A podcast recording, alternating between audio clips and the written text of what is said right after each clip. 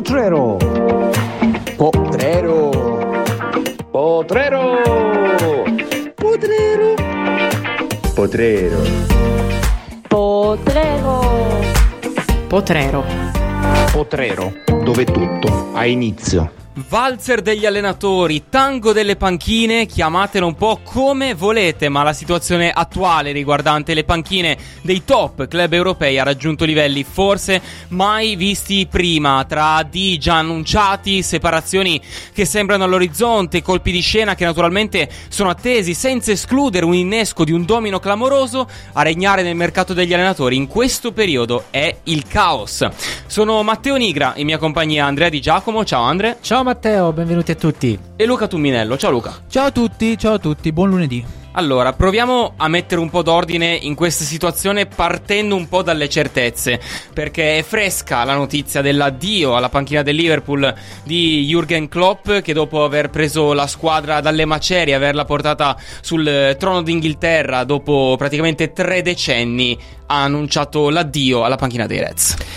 Allora, eh, Jürgen Klopp è un allenatore sicuramente sul taccuino di tanti club europei, eh, c'è da dire però che lui ha precisato di volersi prendere un anno sabbatico e quindi eh, già questo potrebbe far posticipare di fatto di un anno tutti i discorsi legati alla sua possibile, eh, al suo possibile approdo in vari club europei. C'è da dire che eh, è stato anche accostato possibilmente alla Germania, quindi come possibile CT di una nazionale e questa è una lettura che a me intriga molto e che secondo me potrebbe intrigare anche lui perché lui sappiamo è l'amante dei progetti ha segnalato in effetti quanto eh, la sua esperienza alla panchina del Liverpool sia stata probante dal punto di vista fisico e quindi la sua necessità di qui la sua necessità di prendersi un anno sabbatico. Allenare una nazionale eh, diciamo che forse può essere un'esperienza tra virgolette più rilassante eh, rilassante non sotto il diciamo il profilo eh, della tranquillità ma eh, se non altro quantomeno meno della pressione che si può avere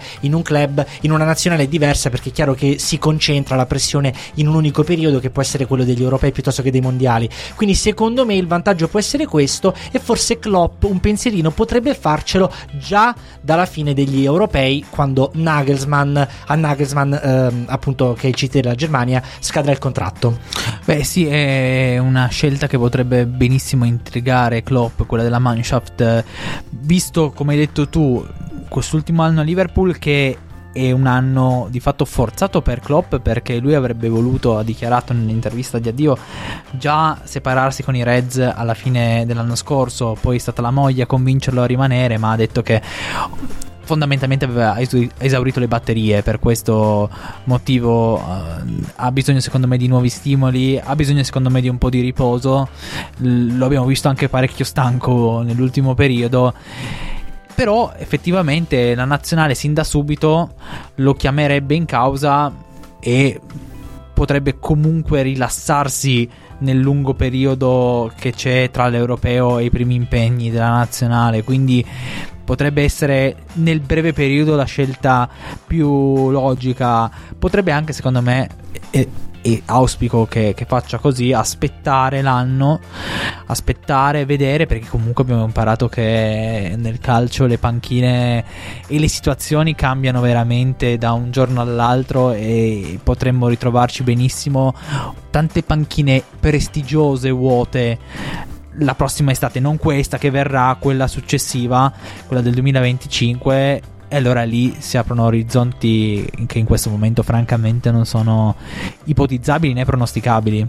Io invece voglio fare un po' l'alternativo eh, riguardo Mannschaft Klopp, nazionale tedesca Klopp. Questo binomio secondo me non sarebbe l'ideale per lui. Chi è lui? È un uomo che vive di campo, vive nella quotidianità. Lui migliora i giocatori come pochissimi al mondo, ma lo fa con il lavoro quotidiano. Bene, 7 anni al Mainz, 270 panchine al, nel cavallo tra il 2001 e il 2008, 318 panchine nei suoi 7 anni al Borussia Dortmund dal 2008 al 2015 e poi 9 anni che scadranno proprio alla fine di questo anno calcistico dal 2015 al 2024 al Liverpool. Quindi secondo me il meglio per lui a livello ideale, non in questo momento in cui lo ha detto anche lui, è stanco, è pressato, ha bisogno di un po' di riposo, sarebbe poter lavorare veramente nella quotidianità di una squadra, cosa che in una nazionale logicamente non si può fare. Tra l'altro è in controtendenza, si parla spesso di allenatori alla Ferguson. Eh, Klopp è stato un allenatore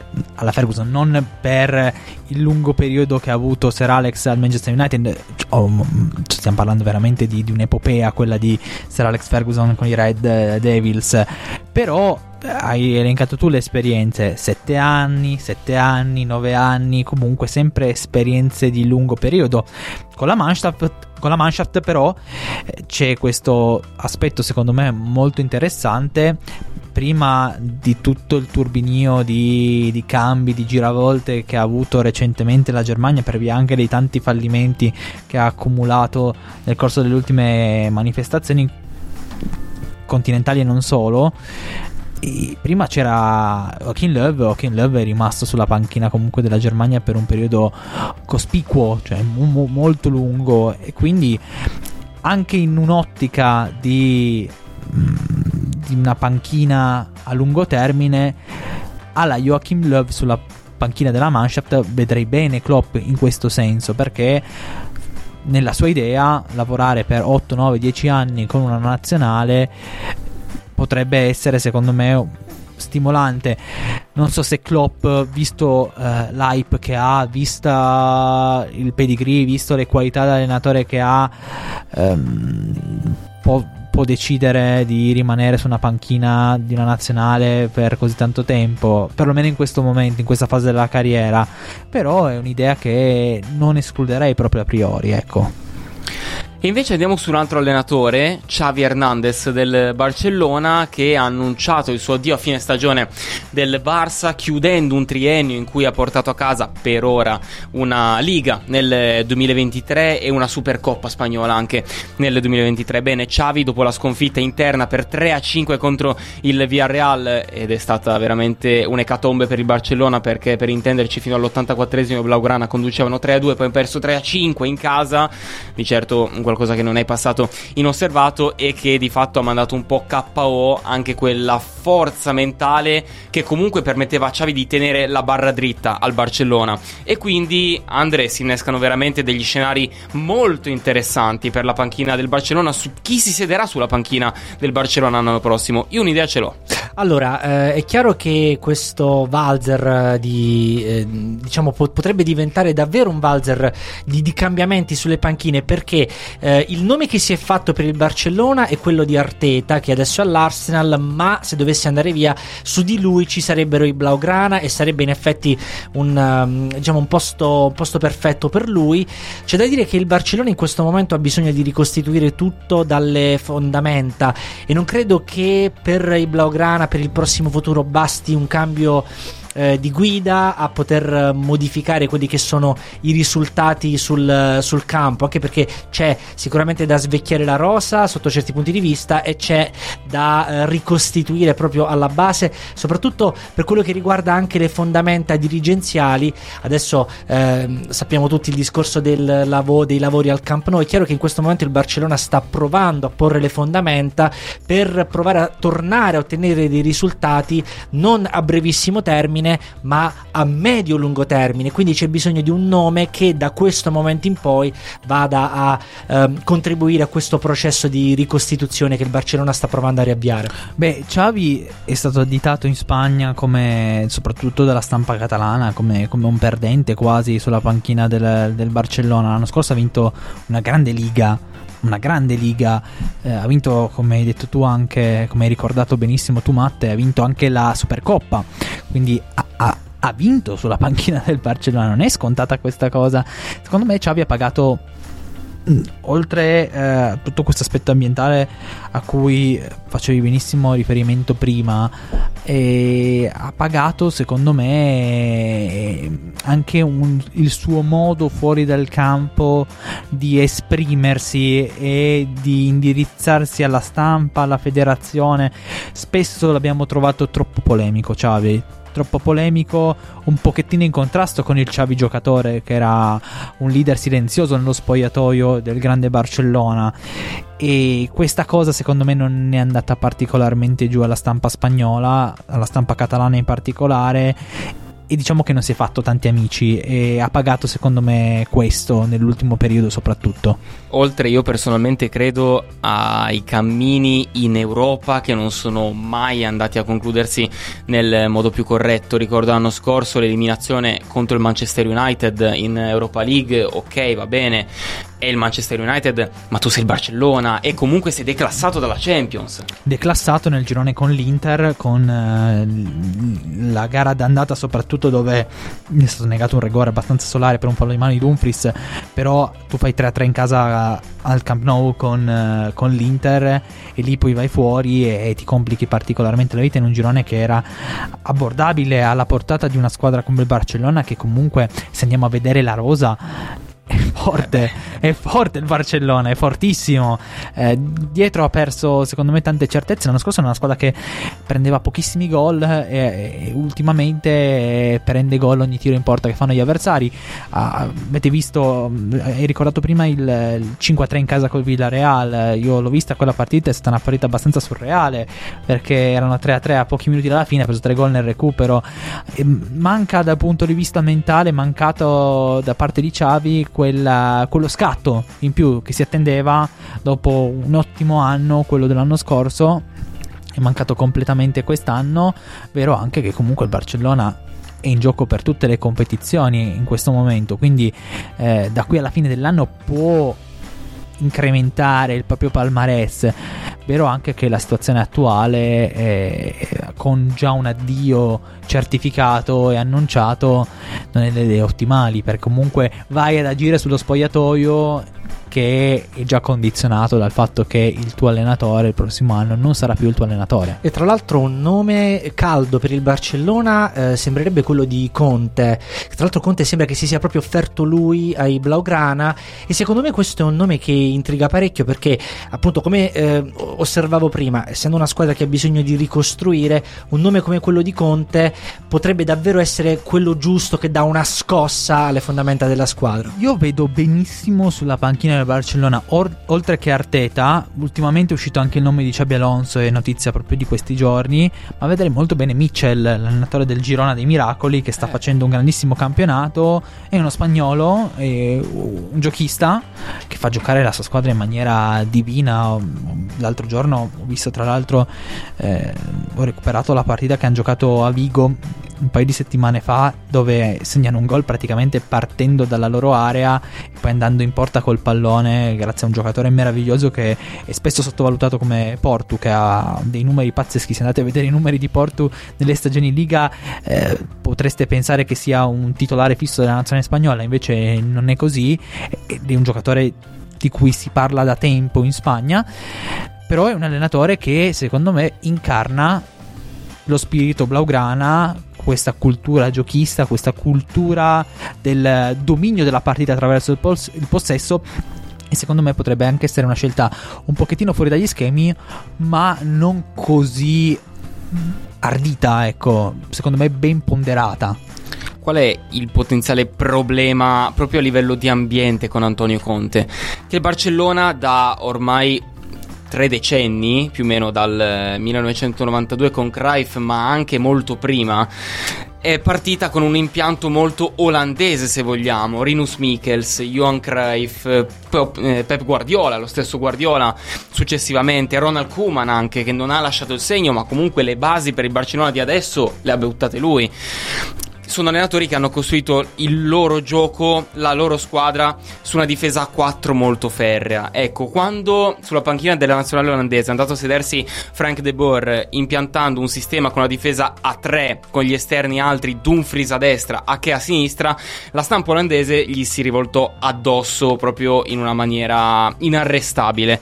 E secondo me quello che potrebbe anche succedere al Barcellona, che però comunque in Champions League è ancora in corsa e contro un Napoli del genere probabilmente anche i favoritismi del pronostico, è uscito malamente dalla Coppa del Re contro l'Athletic Bilbao con i gol di due fratelli Williams nei supplementari. In campionato è molto distante da Girona e Real Madrid, ma deve comunque chiudere bene. Detto che a Xavi non è stato dato ad esempio il tempo che è stato dato a Klopp, perché Xavi arriva in un momento al Barcellona in cui si è fatto all-in, in cui si è venduta una parte della società, in cui si è venduta la comunicazione della società per ricavare milioni, per costruire un instant team, per vincere subito. E quindi capite bene che la situazione era molto contingentata per lui. Passando alla prossima situazione rovente, c'è stata una fake news che riguarda Mikel Arteta. Secondo un quotidiano inglese, lui avrebbe annunciato, avrebbe già deciso di lasciare la panchina dei Gunners a fine stagione. Il suo contratto in scadenza nel 2025. Lui poi ha smentito tutto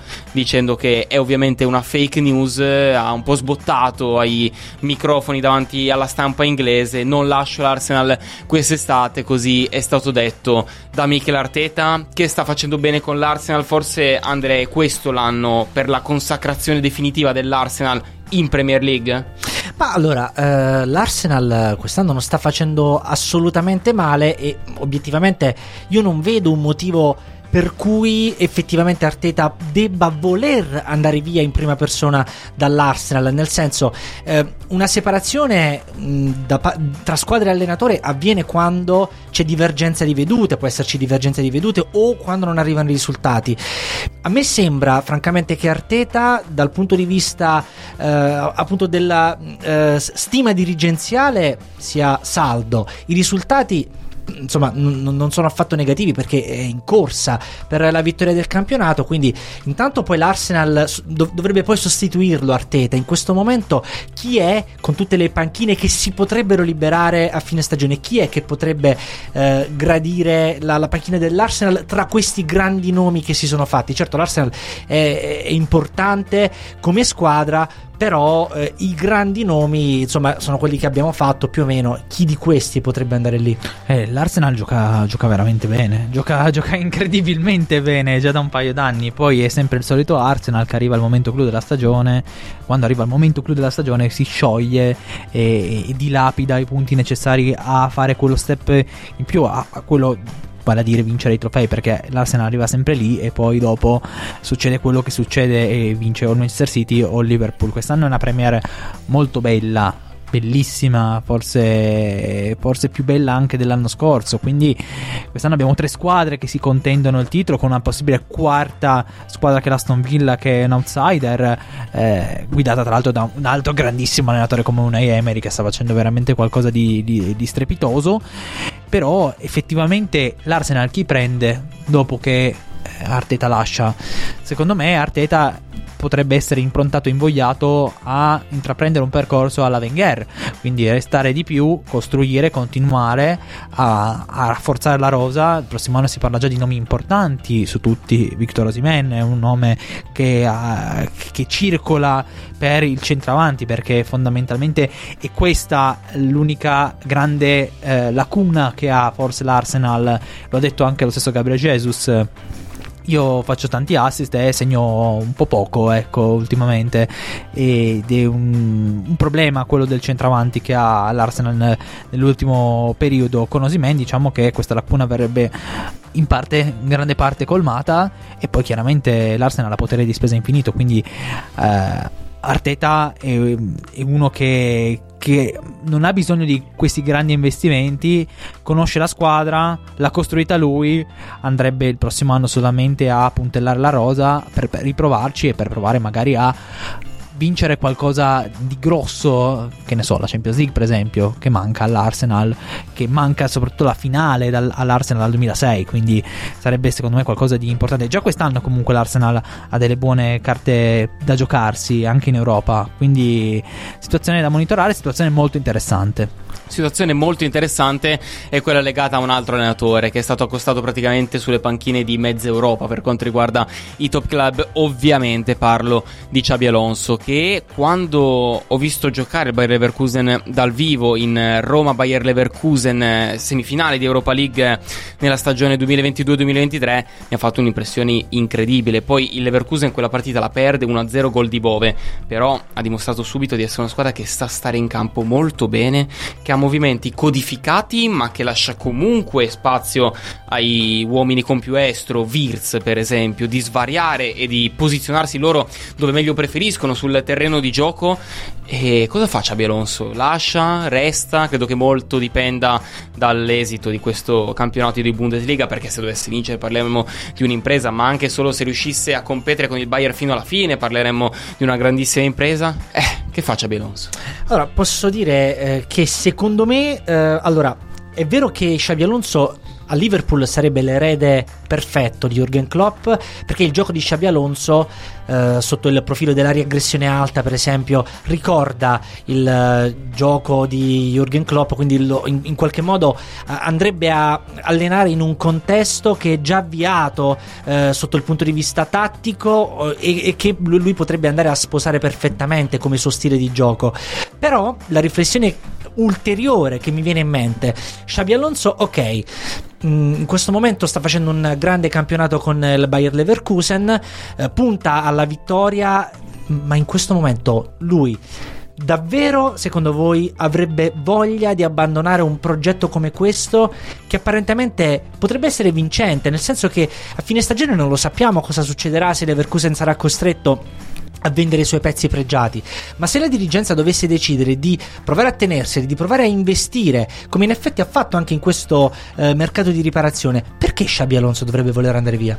Beh, Liverpool è Liverpool, lui è un idolo a Liverpool, ha vinto la Champions a Liverpool, ha fatto una finale di Champions League, un'altra finale nel 2007 con, eh, con il Liverpool per tutte le ragioni che hai detto tu, secondo me, in questo momento, se Xabi Alonso dovesse andare via, teniamo sempre il condizionale, il se non vedo altra panchina se non quella del Liverpool, anche perché era il maggiore accreditato a sedersi sulla panchina del Real Madrid eh, fino a qualche mese fa, ma poi Ancelotti ha pensato bene di rinnovare, di, di restare eh, ancora a Madrid, di godersi poi di coccolarsi Hendrik e ha fatto bene secondo me Ancelotti. E quindi adesso con il valzer di panchine con le porte girevoli di questo infinito albergo che è il calciomercato degli allenatori penso che eh, Liverpool in caso di addio è la meta designata, non c'è altra, altra meta, ecco. Spostandoci invece sulla nostra Serie A si potrebbe innescare un domino perché la posizione da inizio stagione di Stefano Pioli sembra traballante, sembra insomma che Pioli debba essere esonerato da un momento all'altro e proprio quando il Milan tocca il fondo risorge dalle sue ceneri, come ad esempio è successo a novembre con eh, la vittoria interna sul Paris Saint-Germain, che ha poi contribuito al posizionamento al terzo posto in quel girone della morte di Champions League del Milan. Allegri cosa fa? Rinnova, non rinnova. Tiago Motta pare che sia destinato a un grandissimo futuro, ma per ora non fa circolare niente sul suo possibile destino. C'è la situazione della Roma che è scottante. Mazzari Bari a Napoli, cosa farà? Rimane Andre dove iniziamo? Ma io comincerei dal Milan, quindi mettiamo un pochino di ordine perché sul Milan la situazione è veramente tanto intricata. Allora, eh, a mio modesto avviso Piero è destinato ad andare via a fine stagione perché l'unica cosa che potrebbe salvare la sua panchina potrebbe essere la vittoria in Europa League. Eh, diversamente non vedo come, come, possa, anche perché è vero che la dirigenza eh, ehm, ha manifestato un po' di disappunto quando si sono fatte insistenti le voci di Conte, però eh, è evidente che Pioli in questo momento non sia quello di cui il Milan ha bisogno. Il problema a quel punto diventa ma a quel punto il Milan chi prende? Perché si è fatto tanto il nome di Conte, ma Conte al Milan, secondo voi il suo stile proprio di comunicazione è uno stile che, può, eh, che, che può eh, essere adatto a, a quello del Milan? Secondo me no, al di là poi degli schemi di gioco, degli schemi tattici. Conte è uno che comunica in modo molto aggressivo. Il Milan nel suo DNA questo tipo di comunicazione non ce l'ha. Ecco, ve lo faccio io un nome per il Milan, ammesso e non concesso che eh, dovesse interrompere anzitempo il suo contratto. De Zerbi sarebbe un nome perfetto per i rossoneri, anche se appunto è sotto contratto con il Brighton fino al 2026. Quindi, insomma, visti i risultati, al momento non credo che ci sia in programma di, per lui di voler andare via. Allora, in questo momento, gran parte del futuro di Pioli nell'immediato è deciso dalle invenzioni nel finale di partita di Luka Jovic perché Jovic ha salvato già più volte una panchina traballante quella di Pioli. Va detto che secondo me il Milan quest'anno ha buone carte per arrivare lì cioè nel senso arrivare secondo. Secondo me alla fine continuando su questo percorso qua eh, considerato che la Juve è una squadra che ha vissuto un momento di grande, di grande euforia, ma se mettiamo sul piatto della bilancia qualitativamente Milan e Juve, secondo me Milan ha qualcosa in più della Juventus e secondo me ehm, Pioli potrebbe anche terminare la stagione arrivando secondo, che sarebbe secondo me un grande risultato, un ottimo risultato considerate le premesse. Conte io lo vedo molto bene sulla panchina del Milan, avevo dubbi all'epoca quando scelse l'Inter, eh, arrivò e fece benissimo sia il primo anno sia il secondo anno, anche il primo anno dove non vinse, comunque fece la finale di Europa League. Arrivò secondo in campionato, in quel campionato condizionato chiaramente dalla pandemia poi chiaramente l'anno dopo vinse in, uh, il campionato uh, dominandolo con una grande squadra. Chiaro che a Conte va fatto poi il mercato. Il Milan è una squadra che ha speso tanto nelle ultime sessioni di mercato, è forse la squadra che ha speso di più in Italia assieme alla Roma.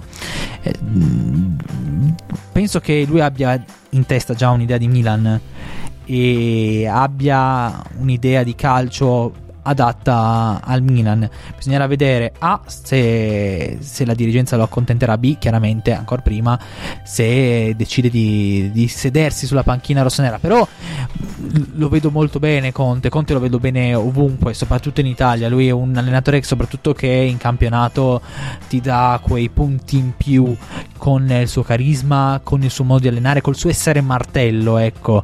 E in Europa ha sempre steccato, bene o male, Conte, sia alla Juve sia all'Inter.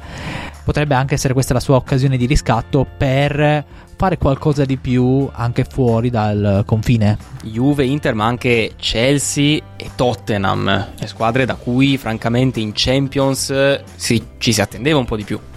Ma allora, ehm, sicuramente Conte eh, dal punto di vista dei risultati fuori dall'Italia eh, è sempre stato un po' carente. Poi se tu, ehm, se, se, vogliamo fare una riflessione un po' più ampia sulla possibilità per lui di allenare il Milan, secondo me è difficile, è difficile che eh, una dirigenza come quella in questo preciso momento se lo voglia mettere in casa, perché lui è anche uno che eh, spesso si mette di traverso, se non gli fai il mercato poi eh, ti crea problemi, cerca di metterti contro la tifoseria, di unire la squadra anche in questo modo.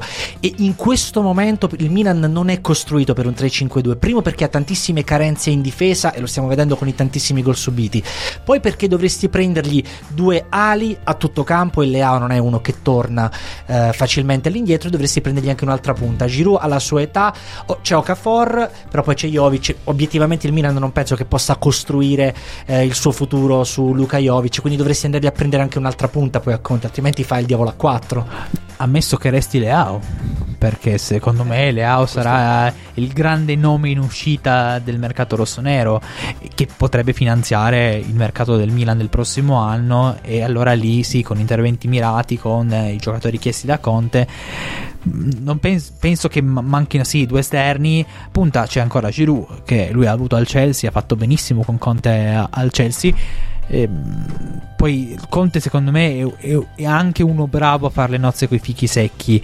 Poi è vero che lui è esigente e che ti chiede quei 3-4 giocatori chiave, però è, abbiamo, lo abbiamo visto adattarsi. Anche a Londra col Tottenham si è adattato con una squadra non costruita propriamente per il suo gioco lo ha fatto anche all'Inter con un mercato comunque quello dell'Inter sempre, eh, sempre morigerato per eh, questioni di bilancio. Alla fine secondo me Conte è, è vero che pretende tanto ma sa anche lavorare bene con quello che ha. Andando in chiusura analizziamo al volo le situazioni di Roma e Napoli. A Roma è appena arrivato Daniele De Rossi che dopo le prime tre vittorie contro il Cagliari, contro la Salernitana e contro il Verona ha affrontato questo weekend il primo big match contro l'Inter. Vedremo quale futuro potrà avere Daniele De Rossi sulla panchina della Roma. A Napoli invece la situazione forse è un po' più intricata. Allora, parto con Daniele De Rossi. Daniele De Rossi, secondo me, si giocherà la permanenza sulla panchina della Roma da qui fino alla fine della stagione. Lui lo ha detto, vuole fare bene, sta dimostrando di essere un allenatore pronto, un allenatore che ha dato la sua impronta alla sua Roma nelle prime uscite. L'abbiamo vista giocare a calcio, l'abbiamo vista eh, attaccare, l'abbiamo vista produrre, l'abbiamo vista accompagnare, correre eh, e soprattutto giocare bene, ecco, questo che è mancato nell'ultimo periodo con eh, José Mourinho. Con Mourinho non erano mancati i risultati, soprattutto in ambito europeo. Però con eh, De Rossi, De Rossi finora ha dimostrato che è lì ed è lì con merito. Poi su quello che farà la Roma questo è veramente impronosticabile perché nomi grossi non ne sono stati fatti, cioè non si è ancora parlato di un allenatore post De Rossi. Già diverso il discorso del Napoli. Io a Napoli vedo molto molto bene, ehm, ad esempio Vincenzo Italiano. Vincenzo Italiano che secondo me dopo quest'anno a Firenze potrebbe lasciare.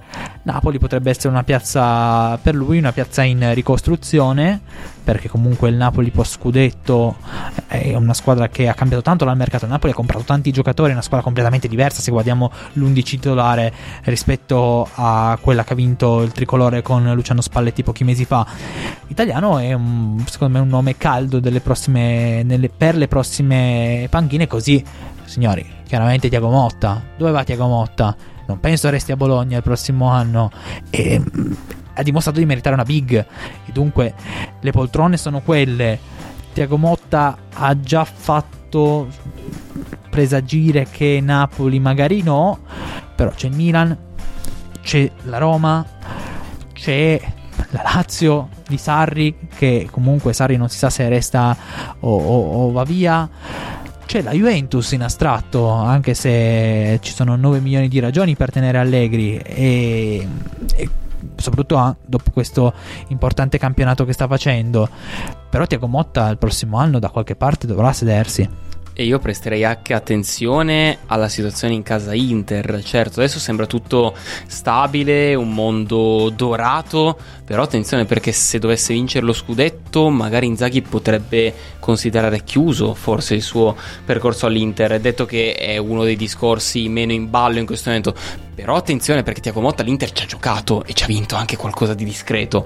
Quindi attenzione anche a questa prospettiva qui. Allora, eh, avete aperto tante riflessioni, tanti argomenti interessanti. Per quanto riguarda De Rossi, una brevissima battuta.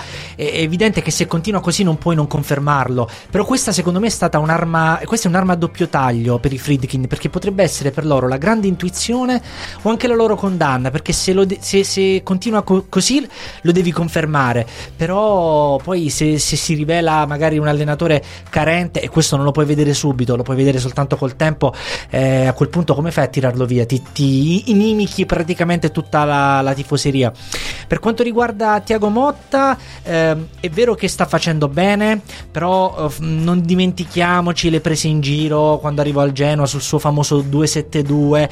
Insomma, eh, Tiago Motta è uno che secondo me ha bisogno di tempo e non credo che questo per lui sia il momento giusto per approdare su una big. Forse c'è bisogno di uno step intermedio, forse c'è bisogno anche la, di, di, un anno di, di, consolidamento per quello che riguarda le sue idee di gioco. Hai aperto giustamente il discorso sull'Inter, Simone Inzaghi la vedo davvero complicata che possa abbandonare un progetto vincente come quello dell'Inter, vincente perlomeno fino a prova contraria. E poi c'è anche il discorso di, di Allegri perché non si sa se rinnova, non si sa se va via. È chiaro che se va via la Juve a questo punto deve avviare un nuovo progetto perché comunque alla fine della stagione scorsa hanno rinnovato tanti contratti, hanno puntato sui risultati nel breve, però Max è stato bravo per, e, e, sta eh, facendo bene anche nel valorizzare diversi giovani, quindi eh, anche lui a questo punto se va via costringe la Juve a trovare qualcuno per poter programmare a lungo termine. Abbiamo approfondito e provato a trovare un senso logico in questo mare magnum che è l'attuale mondo degli allenatori. Vi abbiamo esposto lo stato attuale delle cose, ben consapevoli del fatto che tutto potrebbe essere stravolto dall'oggi al domani. Grazie Andrea Di Giacomo. Grazie Matteo, grazie a tutti. E grazie Luca Tuminello. Grazie a tutti, buona settimana. E questo era il focus sull'attuale mondo degli allenatori, il tema del potrero di oggi. Potrero. Potrero. Potrero. Potrero. Potrero. Potrero. Potrero. Potrero. Potrero, dove tutto ha inizio.